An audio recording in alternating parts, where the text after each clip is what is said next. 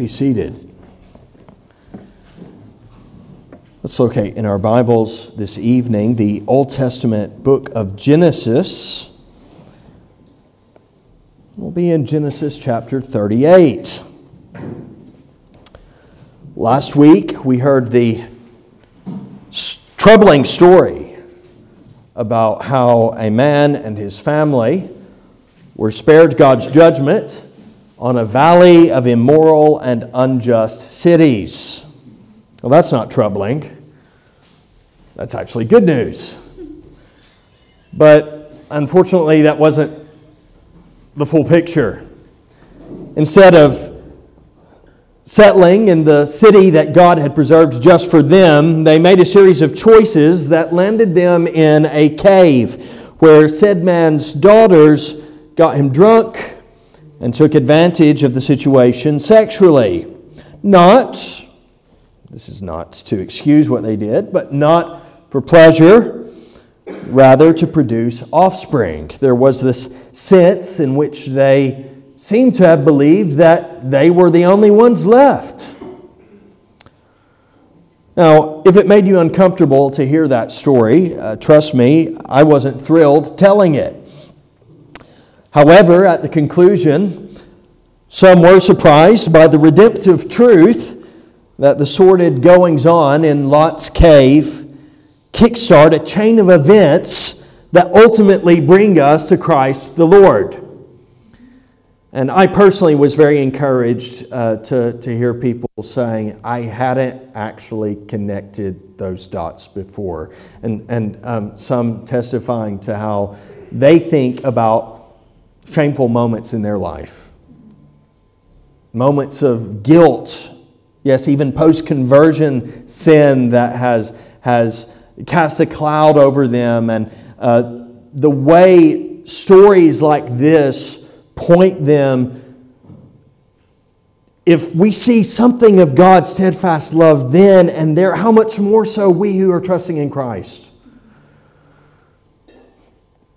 Now, tonight is better. Uh, uh, this time, instead of a man and his daughters, it is a man and his daughter in law who is disguised as a prostitute. Uh, it is marginally better, is it not? I, I think.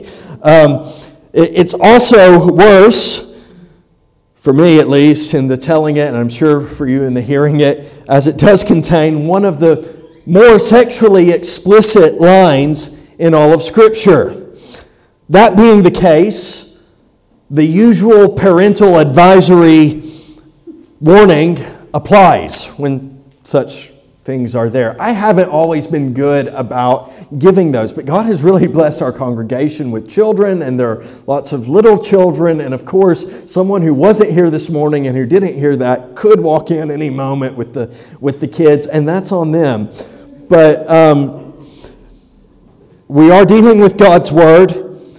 And um, uh, not only do we, do we, do we say, um, you know, okay, parents, have to be advised. There are no children, children here. Um, but we, uh, we, we, should be sensitive to, to trigger warnings. Um, in the kind providence of God, on any given Sunday, we have multiple victims of sexual violence present. And I do want to be sensitive to that, but also to encourage you this is God's Word. He redeems, He heals, Wrong cannot be undone, but much can be put right. And these stories, I hope, are ultimately not distressing, but encouraging.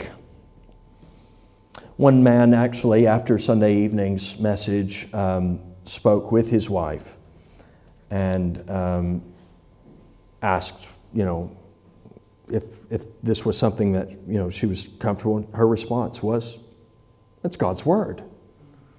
And it is. And it's not just a story, a terrible story that's told. It's definitely not told for our entertainment in some sort of twisted, sordid way. It is for our salvation. It's to point us to the good news that we have in Him. I hope then that we see how salvation is offered fully and freely to wronged and yes, even wrongdoers. And we can learn that even perhaps, especially through stories like these. It's a longer passage tonight, so we are going to walk through it step by step. We're going to let the story tell itself and bring us to a place, I trust, of worship and hope as we look at the text. Now, I do want you to see four things and to read this text through the lens of those four things. This should help us provide some structure to our memory of this story. I'll give them to you up front. I don't always do that. I did it this morning, I'll do it again tonight. I'm not making any promises for the future. But the four things that I want you to see are this relationships, ruin, recognition, and redemption. First of all, relationships. Genesis chapter 38. It happened at that time that Judah, stop right there. Judah, son of Jacob, he's the son also of his accidental and underappreciated, but more child productive wife, Leah. Do you remember that story? It's a whole other story. Very important to this um, uh, as well. However, uh, we do not have time to tell that story tonight. In short, Jacob wanted to marry Rachel. They had the uh, marriage ceremonies and the festivities and all of that, and he wakes up the next morning and it is not Rachel in the bed next to him. And um, he, doesn't seem to like Leah. It actually makes a comment about her eyes. Something, I don't know, is off. Don't know. But he didn't like her. And yet she's the one that keeps bearing children. He does marry Rachel as well. And uh, Rachel really has a hard time having children. J- Judah is the son of Jacob and is accidental, underappreciated, but child productive wife Leah. Judah is not the oldest. The oldest was Reuben. But Reuben has lost his esteemed place as the oldest child because he had sex with one of his father's wives, Bilhah. And it says in one line of Scripture, and Israel heard of it and nothing more. Nothing more is said, in fact, until Jacob, also called Israel, is on his deathbed. And I don't know if he ever had a conversation about it or if there was any, anything that had happened before then, but as he's dying, at least he lets Reuben know, I know all about it. Now, Judah isn't even the second or the third eldest. The second and the third eldest were Simeon and Levi. Do you remember anything about them? Why, why might they have fallen out of favor? Well, they, they avenged their raped sister, so far so good, by promising her in marriage to her rapist if he and all the men in his town got circumcised. Only to massacre all of the town's men while they were particularly vulnerable, just as they were recovering from the procedure. Right. So Jacob comes home one day and he discovers that they've massacred a village of men, and there's lots of women and children that were in the family encampment, lots of other belongings that are there. And where did all of this come from? He rebukes them strongly. Seems pretty mild, doesn't it, after a massacre? He tells them off. And in telling them off, it does seem that he's more concerned about how this makes him look among the neighbors. You've made me a stench. among the Canaanites. And their response is completely unrepentant. Should we have just let him treat our sister like a prostitute? There's no further resolution to that story until uh, our man Jacob is dying and he lets them know that they've effectively forfeited the blessings and privileges of their status in the family. Now that leaves Judah. Judah is the fourth born, but though favored eventually with the privileges of the eldest, he is still not the favorite. That would be his much younger half brother who finally was born to Rachel, Joseph. Joseph, who is called by his brothers dismissively a dreamer. He and his brothers could not take Joseph seriously. And they certainly were not helped by their father's unabashed favoritism. They saw the way Jacob treated Rachel differently than Leah, and they saw the way Jacob treated Joseph differently from them. that does, that does impact people, doesn't it? With a family like that, one can perhaps understand what happens next. It happened at that time that Judah went down from his brothers and turned aside to a certain Adullamite whose name was Hira. But Okay, is, is, he getting away from them? Is he, is he trying to escape? Uh, it, it says it happened at that time. What time? Maybe cast your eyes over chapter 37. Do you remember Joseph, the dreamer? Judah and his brothers rough him up and throw him into a pit. To be fair, some of the brothers wanted to kill him and would have done so had not Reuben, not excusing prior faults, intervened. Judah also intervened. We, probably shouldn't give Judah too much of an easy time. He did not think killing and covering up the murder of Joseph was profitable, literally, as in financially. He suggested instead that instead of killing him and instead of covering up his murder, they sell him as a slave.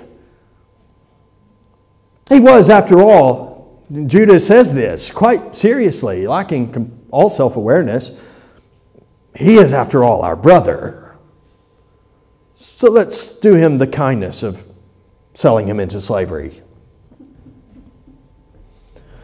All sorts of things are off about this story. Uh, twisted though it is, it, it saved Joseph's life. Judah joined his brothers in taking, to cover this up, Joseph's robe, a precious gift from their father, and they stained it with goat's blood. And then they, they innocently approach their father and say, Oh, we found, look what we found. What do you think could have happened?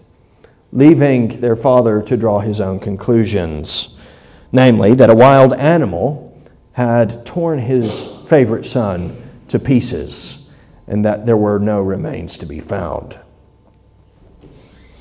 Perhaps guilt, then, rather than just getting away from family drama, is at play in Judah's actions.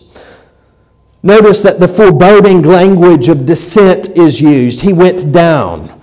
And there's, there's multiple layers to that. I know it's used in other places in Scripture, but really in this story, he is going down and down and down. He turned aside to this Adullamite named Hira. Uh, there it says, verse 2, he saw the daughter of a certain Canaanite whose name was Shua.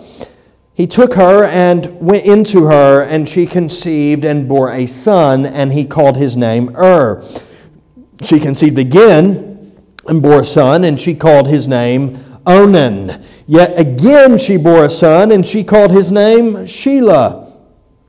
Judah was in Chezib when she bore him. So I want you to think about the severity of what's happening. It's along the lines of what we were talking about this morning. Elimelech leading his family out of the famine ravaged lands of Israel to Moab. Here, similarly, sometime before that, Judah ventures out of the covenant community and he forms forbidden, deep relationships with people who do not even profess to know or love the Lord God. As bad as Judah's dysfunctional family could be. It might be hard for us to accept this, but they were the best of a bad bunch around them in running from his family, and it would seem his own contribution to their sins, he actually embraces more sin by allying himself with idolaters whose immorality and injustice is not contradictory to, but entirely consistent with their professed beliefs. It's one thing when you profess the Lord and you contradict what you do contradicts what you believe. You're believing the right things, but what you're doing is contradicting that.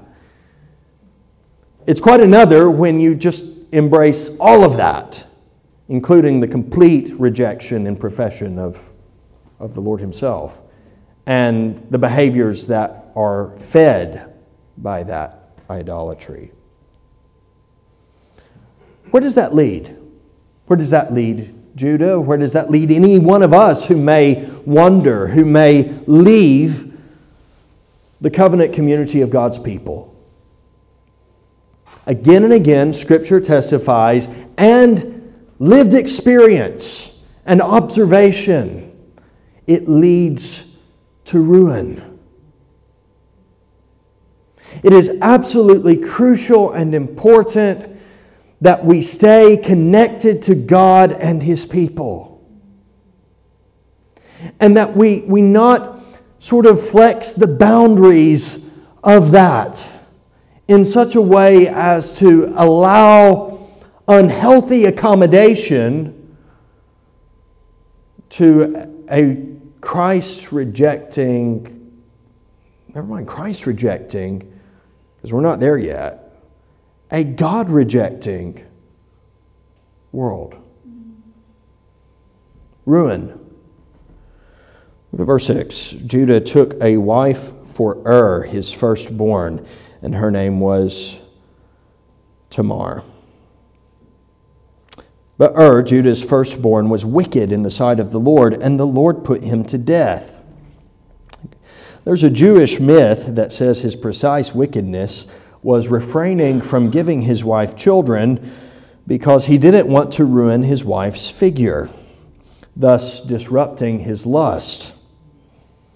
The idea is that his wickedness was not worthy of mention in the biblical text. He was so utterly pathetic. That's purely speculative and, for being honest, quite likely untrue. It's not in the text. It's interesting nonetheless.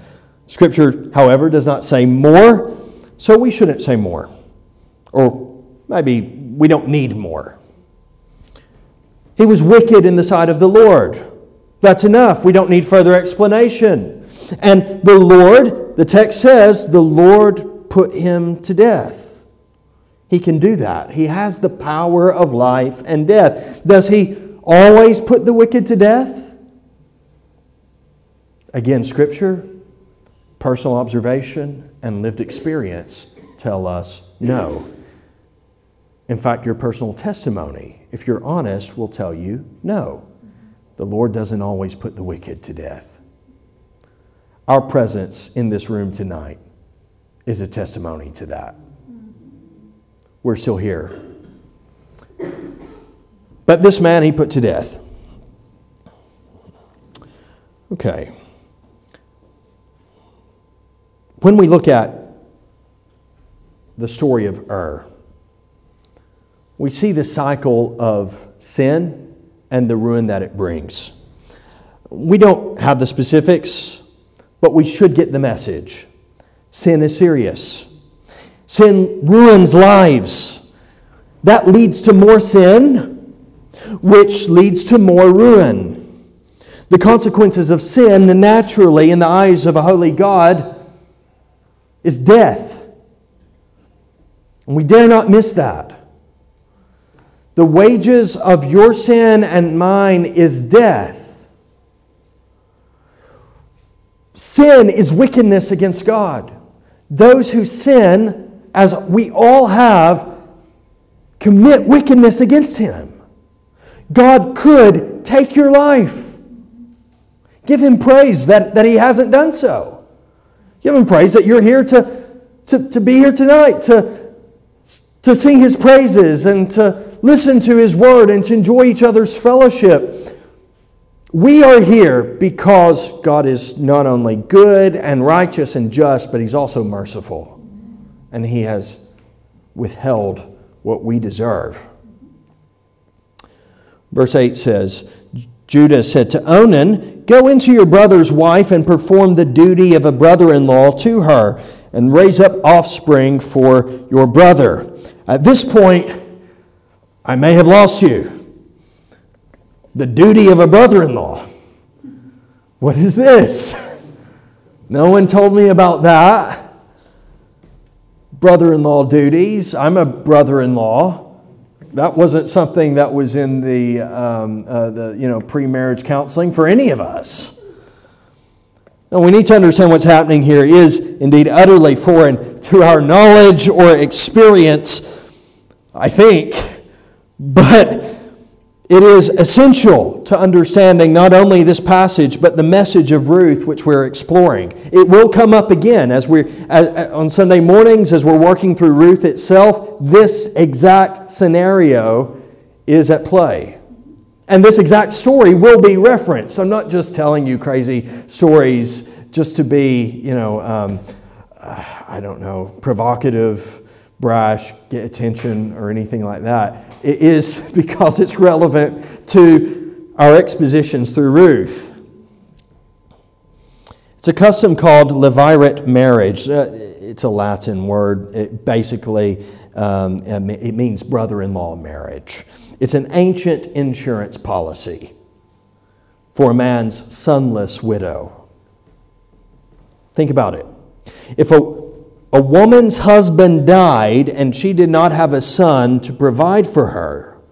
In that cultural context, at that time especially, it left her uniquely vulnerable and at the mercy of all sorts of destructive, communal, economic, and relationship factors.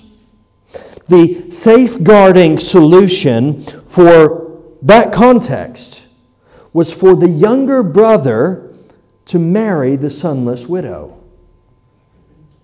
Are, are you following so far? I'm not saying that you're um, in agreement with the practice or that you think that that's the best solution that could be arrived at, but that's what they did. And there were laws, even in, in God's law, that were um, adjudicating that practice, that proceeding. Attached to this was the idea, now this, it gets a little more complicated because some, some might say, okay, well, that, yeah, fair enough, especially if the, if the young man is single and she's widowed and just the, she doesn't have children, it shouldn't be a problem. But it's a little more complicated than that. The, the children would be legally considered those of the deceased brother and they would be entitled to any rights and privileges that would have gone to that brother, particularly in this scenario if it's the oldest brother. Thereby, redeeming and restoring a line which otherwise would have come to an abrupt end. This, this past week, uh, on Ileana's birthday, we were in Stratford upon Avon, and we went to Shakespeare's birthplace, and you know they had the the family tree, the chart, and they're demonstrating how this this man had two children. One of them died. Um, um, uh, they were twins, actually. Uh, he had a son. The son died at 11, and he had a daughter. The son's line doesn't go anywhere. The daughter's line goes a little ways but then it, it stops pretty early. There's no direct descendants. And you see these, uh, these charts, these family lines, and there's, there's somewhere, someone somewhere who, who dies, and they don't have any heirs. So, this is a way of making sure that the line goes on.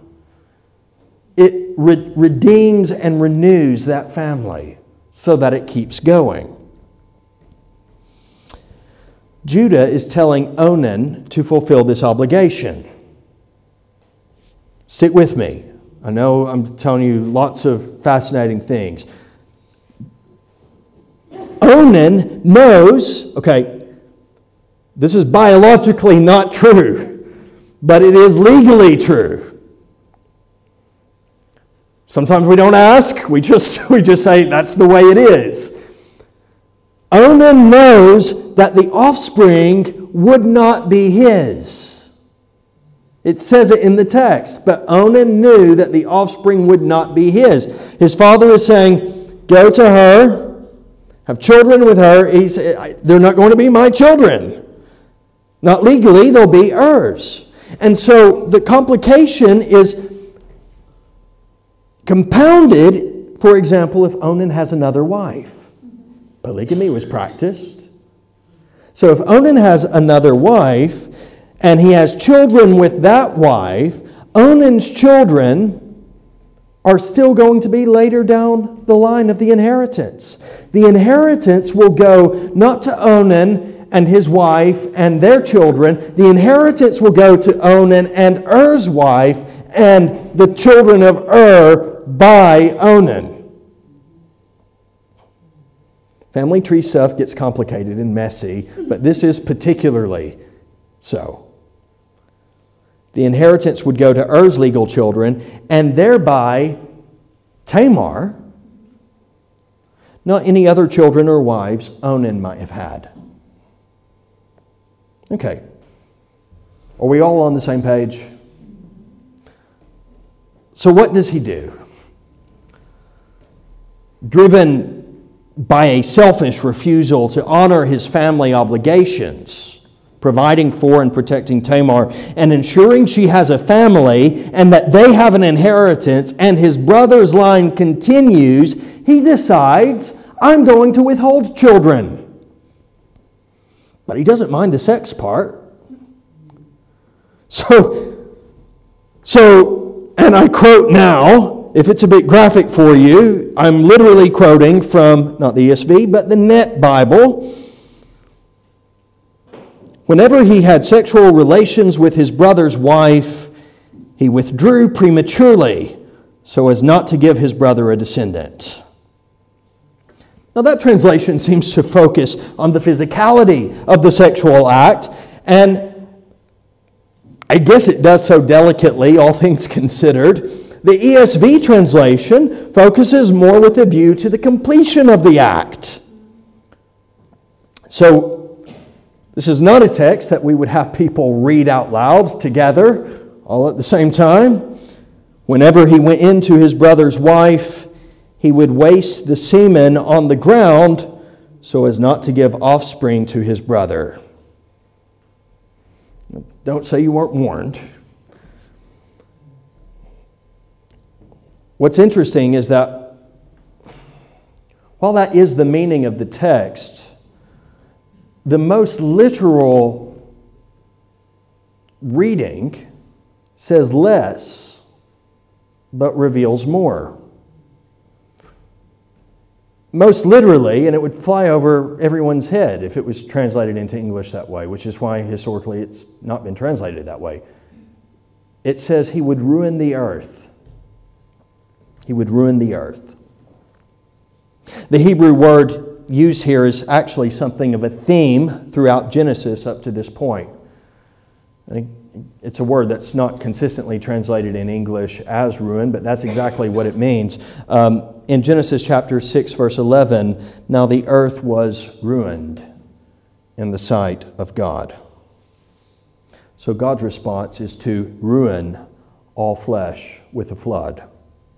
Likewise, Sodom and Gomorrah are portrayed as like the world before the flood. And God's response is to, same word, ruin them. God made a good world. People ruined it with their rebellion against God. So they have to face the consequences like for like. Those who ruin shall be ruined. Onan literally would ruin the earth. And if God could hear the voice of Abel's blood crying out of the ground, he could hear the mess Onan would make.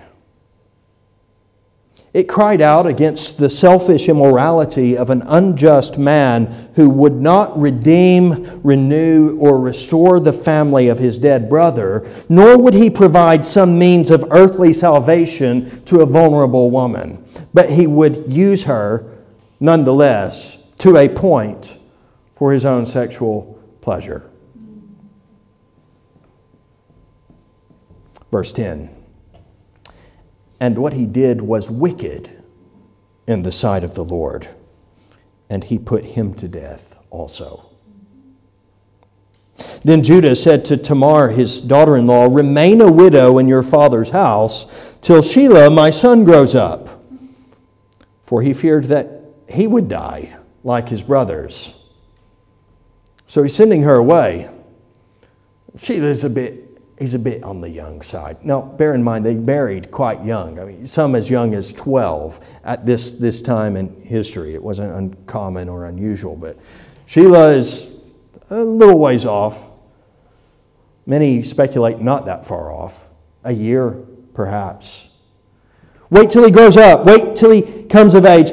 Remain a widow until that time. But he has no intention of marrying Shelah to Tamar. Tamar does as she's told. She would have worn the clothing of a widow, which was distinct and set her apart. She had no further relational prospects. Her only hope of that kind of relationship was this system, really. And so she lives a fairly isolated existence definitely cut off from the family of her husband, or by this point, husbands. The widow is alone. Two husbands are dead. There are still no children.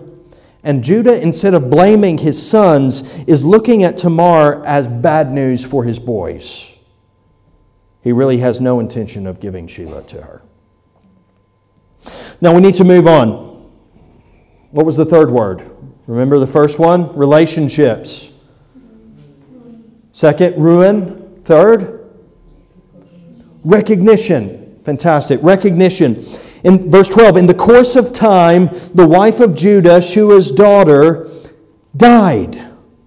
This Canaanite woman that he really shouldn't have married but did marry, she dies. When Judah was comforted, he went up to Timnah to his sheep shearers. He and his friend, still around, seems like the type of guy probably led him astray to begin with.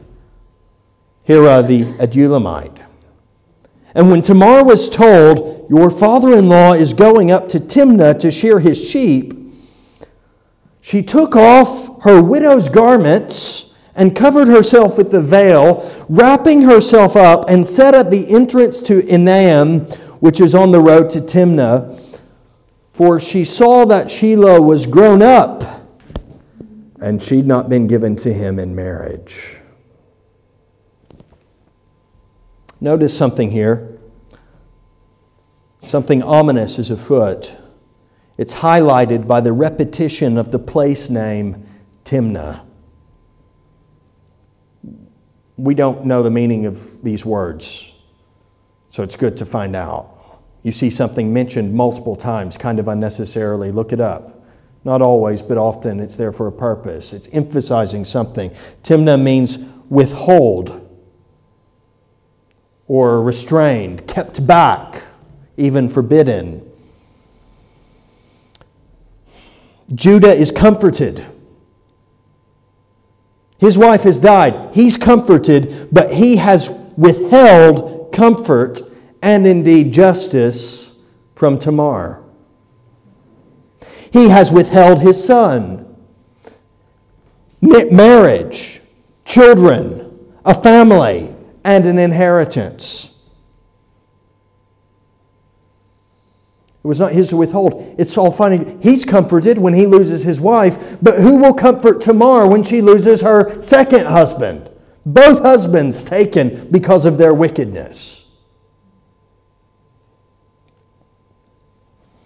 Another feature you might miss Tamar dresses as a prostitute. It says her face covered so that only her eyes could be seen.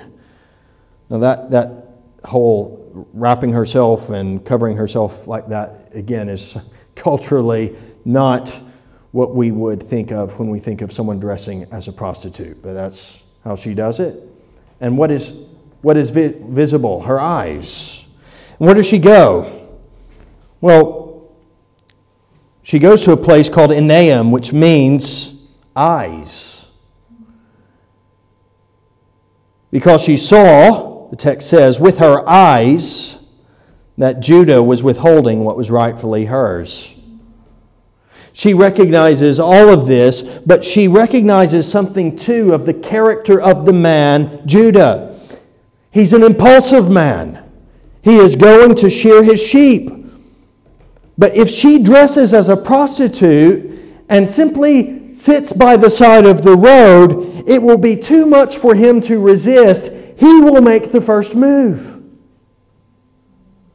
The bait is herself, and it's set, and Judah bites. Judah, for what it's worth, is not very good at recognition. Verse 15 says, When Judah saw her, he thought she was a prostitute, for she had covered her face. He turned to her at the roadside and said, Come, let, let me come in to you for he did not know that she was his daughter in law. And she said, and this underlines how impulsive his behavior is at this point. He doesn't have anything to pay her with. She said, What will you give me that you may come into me? He answered, I will send you a young goat from the flock. But he's not with his flock, he's going to the flock. And she said, If you give me a pledge until you send it. He said, What pledge shall I give you? She replied, Your signet and your card and your staff that is in your hand. These, it should be noted, were symbols by which a person was recognized. Think about your various identity documents that you might produce, say a driver's license, a passport, a bank card. That's what she's asking for here. The seal. It was a, a cylinder often worn around the, the neck. It was a, a signet. It was the, um, the ancient equivalent of a, of a signet ring. You know, there's, there's things they, they press into the, the hot wax, giving authorization, making a, a signature impression in, um, it would have been clay seals at that time the, the cord that she asked for. That, that would have been the fringes on the hem of his garment. The hem of the garment indicated a person's status and their prestige in society. And so the, a, a bit of the fringe from his, his garment would be something that she could take that he would be identified by it conveyed some sense of identification, some sense even of, of power and authority. In fact, sometimes men would use this um, uh, uh, embroidery to make seal impressions. They would put the, uh, the, the fringe of their garment on the clay and stamp the, the clay so that it impressed the fringe of their, their garments. And the staff, well, the staff often had their name carved in it. It was a form of identification. So Judah gave them to her, he went into her, and it says she conceived by him. This is the first time that she's, she's conceived. The problem wasn't her. The first, the first man, we, we're not told what was going on there, but they didn't have children. The second one, we are told in a little more detail than we asked for what was happening. And now Judah actually consummates sexual activity with her, and he doesn't know it, but she's pregnant. She arose and went away. And taking off her veil, she put on the garments of her widowhood.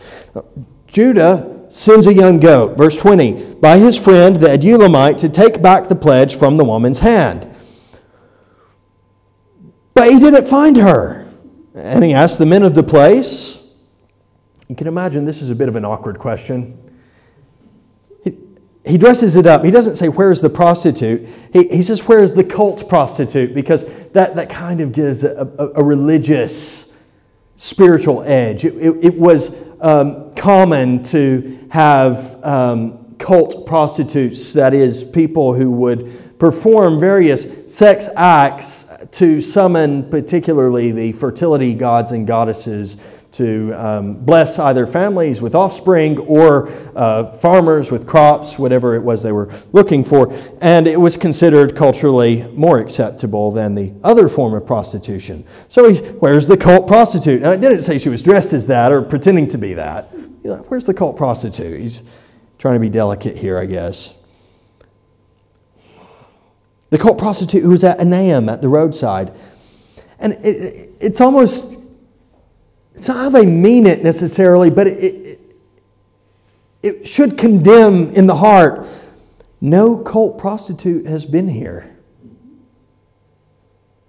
What are you talking about? Judah replied, so the man goes back and tells Judah, I asked, and they didn't know. They said no cult prostitute had been there. Judah says, uh, let, let her keep the things as her own, or we will be laughed at. You see, I sent this young goat. I tried to pay her, and you did not find her. It's not great for a man's reputation, is it, if he goes around town asking people very earnestly the whereabouts of a prostitute? Uh, the, the, the question only raises more questions requiring an explanation, which leads only to embarrassment. It's probably best to leave it. We're not going to bring any more attention to ourselves than is strictly necessary. About three months later, Judah is told, Tamar, your daughter in law, get, get this, after all that we have read and the sordid things that have happened, all of these guys messing about, Tamar, your daughter in law, has been immoral. And there's a sense of righteous indignation. Moreover, she is pregnant by the immorality. And one can, one can imagine Judah bristling with rage. Bring her out and burn her. As she was being brought out, she sent word to her father in law By the man to whom these belong, I am pregnant. Please identify whose these are. The Signet, the cord, the staff. Tamar effectively has put a mirror to Judah's face so that he recognizes something of himself beyond just the forms of identification. He was about to, people are divided on this, at best, have Tamar branded a permanent mark that would follow her for the rest of her days. Adulteress, even though she's a widow. Immoral. Whore. One can imagine the various things that people would have thought. At worst, he was going to burn her to death for immorality. All while knowing he himself has been immoral and unjust. Three months previous, His wife is barely cold in the grave, and he's cavorting with a random prostitute that he saw by the roadside.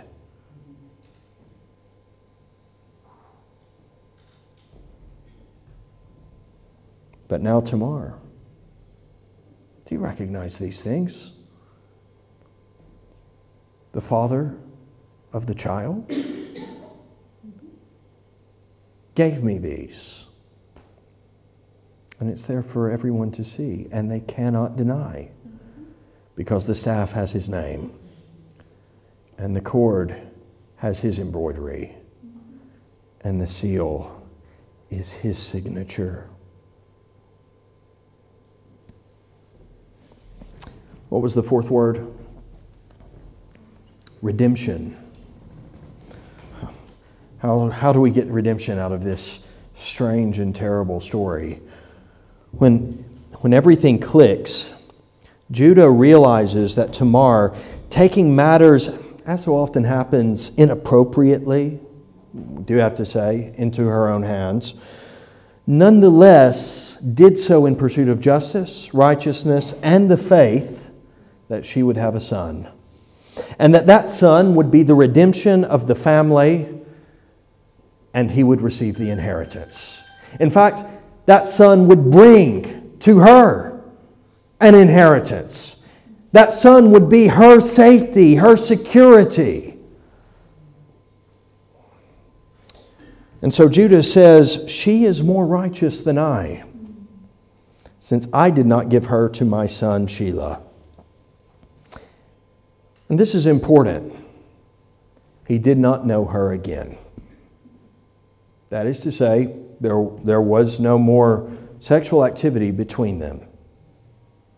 He didn't, he knew that what he was doing was off base. He knew that it was wrong. He didn't know it was his daughter in law. He doesn't intend to pursue an ongoing relationship with her, nor does he, he seek that.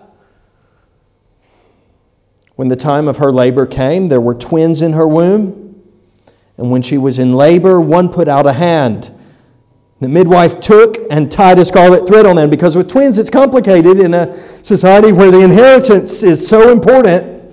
It's the oldest that's going to get the inheritance. I, I, I do tell, um, as a twin myself, you know, uh, I, I, I grasp for everything because I'm 18 minutes younger than my brother. And um, there was a, a, Nigerian sister who told me that her understanding was that the oldest is the one with uh, uh, the authority to send the younger out into the world first. I liked that. Uh, but I, I, don't know that that's how they pra- that's not how they practice things. um, uh, you know, I, I was uh, my, my parents jokingly referred to my middle child phase they know I resent that deeply. Um, I, I, I, insist that there was never a time in our family when I was the, uh, the, the youngest child or the middle child. I was the joint oldest child. But um, yeah, that's not how it works. this, this sounds like a very painful labor. Um, the child's arm comes out and the nurse is tying a cord around it. And then the arm goes back in. And this other child without the cord comes out first. And so uh, that just sounds brutal. What a breach you have made for yourself, the uh, midwife says. Therefore, his name was called Perez, which means breach. Uh, afterward, his brother came out with the scarlet thread on his hand, and his name was called Zerah. So Tamar got her family.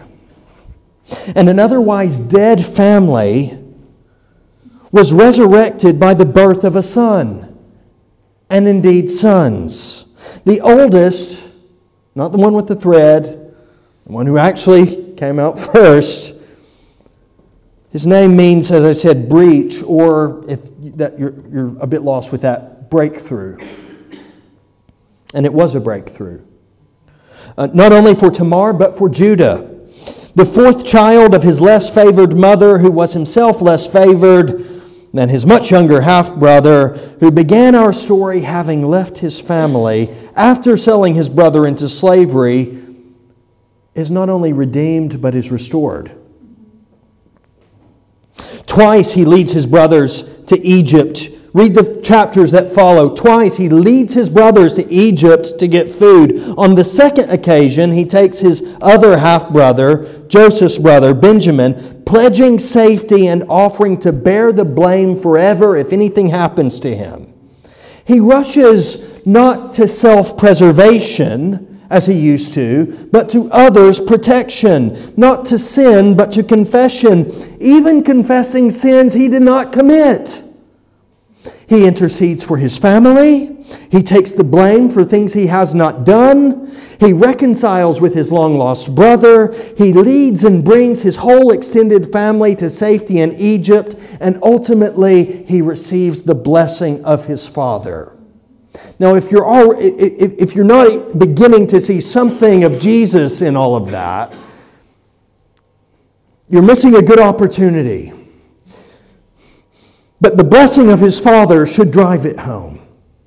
Because there on his deathbed, he's passed over Reuben because of the sins that he committed. He's passed over Simeon and Levi because of the sins they committed. But he lands on Judah. And he says, Judah, your brother shall praise you. Your hand shall be on the neck of your enemies. Your father's son shall bow down before you. Judah is a lion's cub. From the prey, my son, you have gone up. He stooped down, he crouched as a lion, and as a lioness, who dares rouse him? The scepter shall not depart from Judah, nor the ruler's staff from between his feet, until tribute comes to him, and to him shall be the obedience of the peoples. Binding his foal to the vine, and his donkey's colt to the choice vine. He has washed his garments in wine, and his vesture in the blood of grapes. His eyes are darker than wine, his teeth whiter than milk. Judah's son, Perez, had a son, and he had a son, and he had a son. And we pass down generation by generation through sons, and we get to the great son of Judah,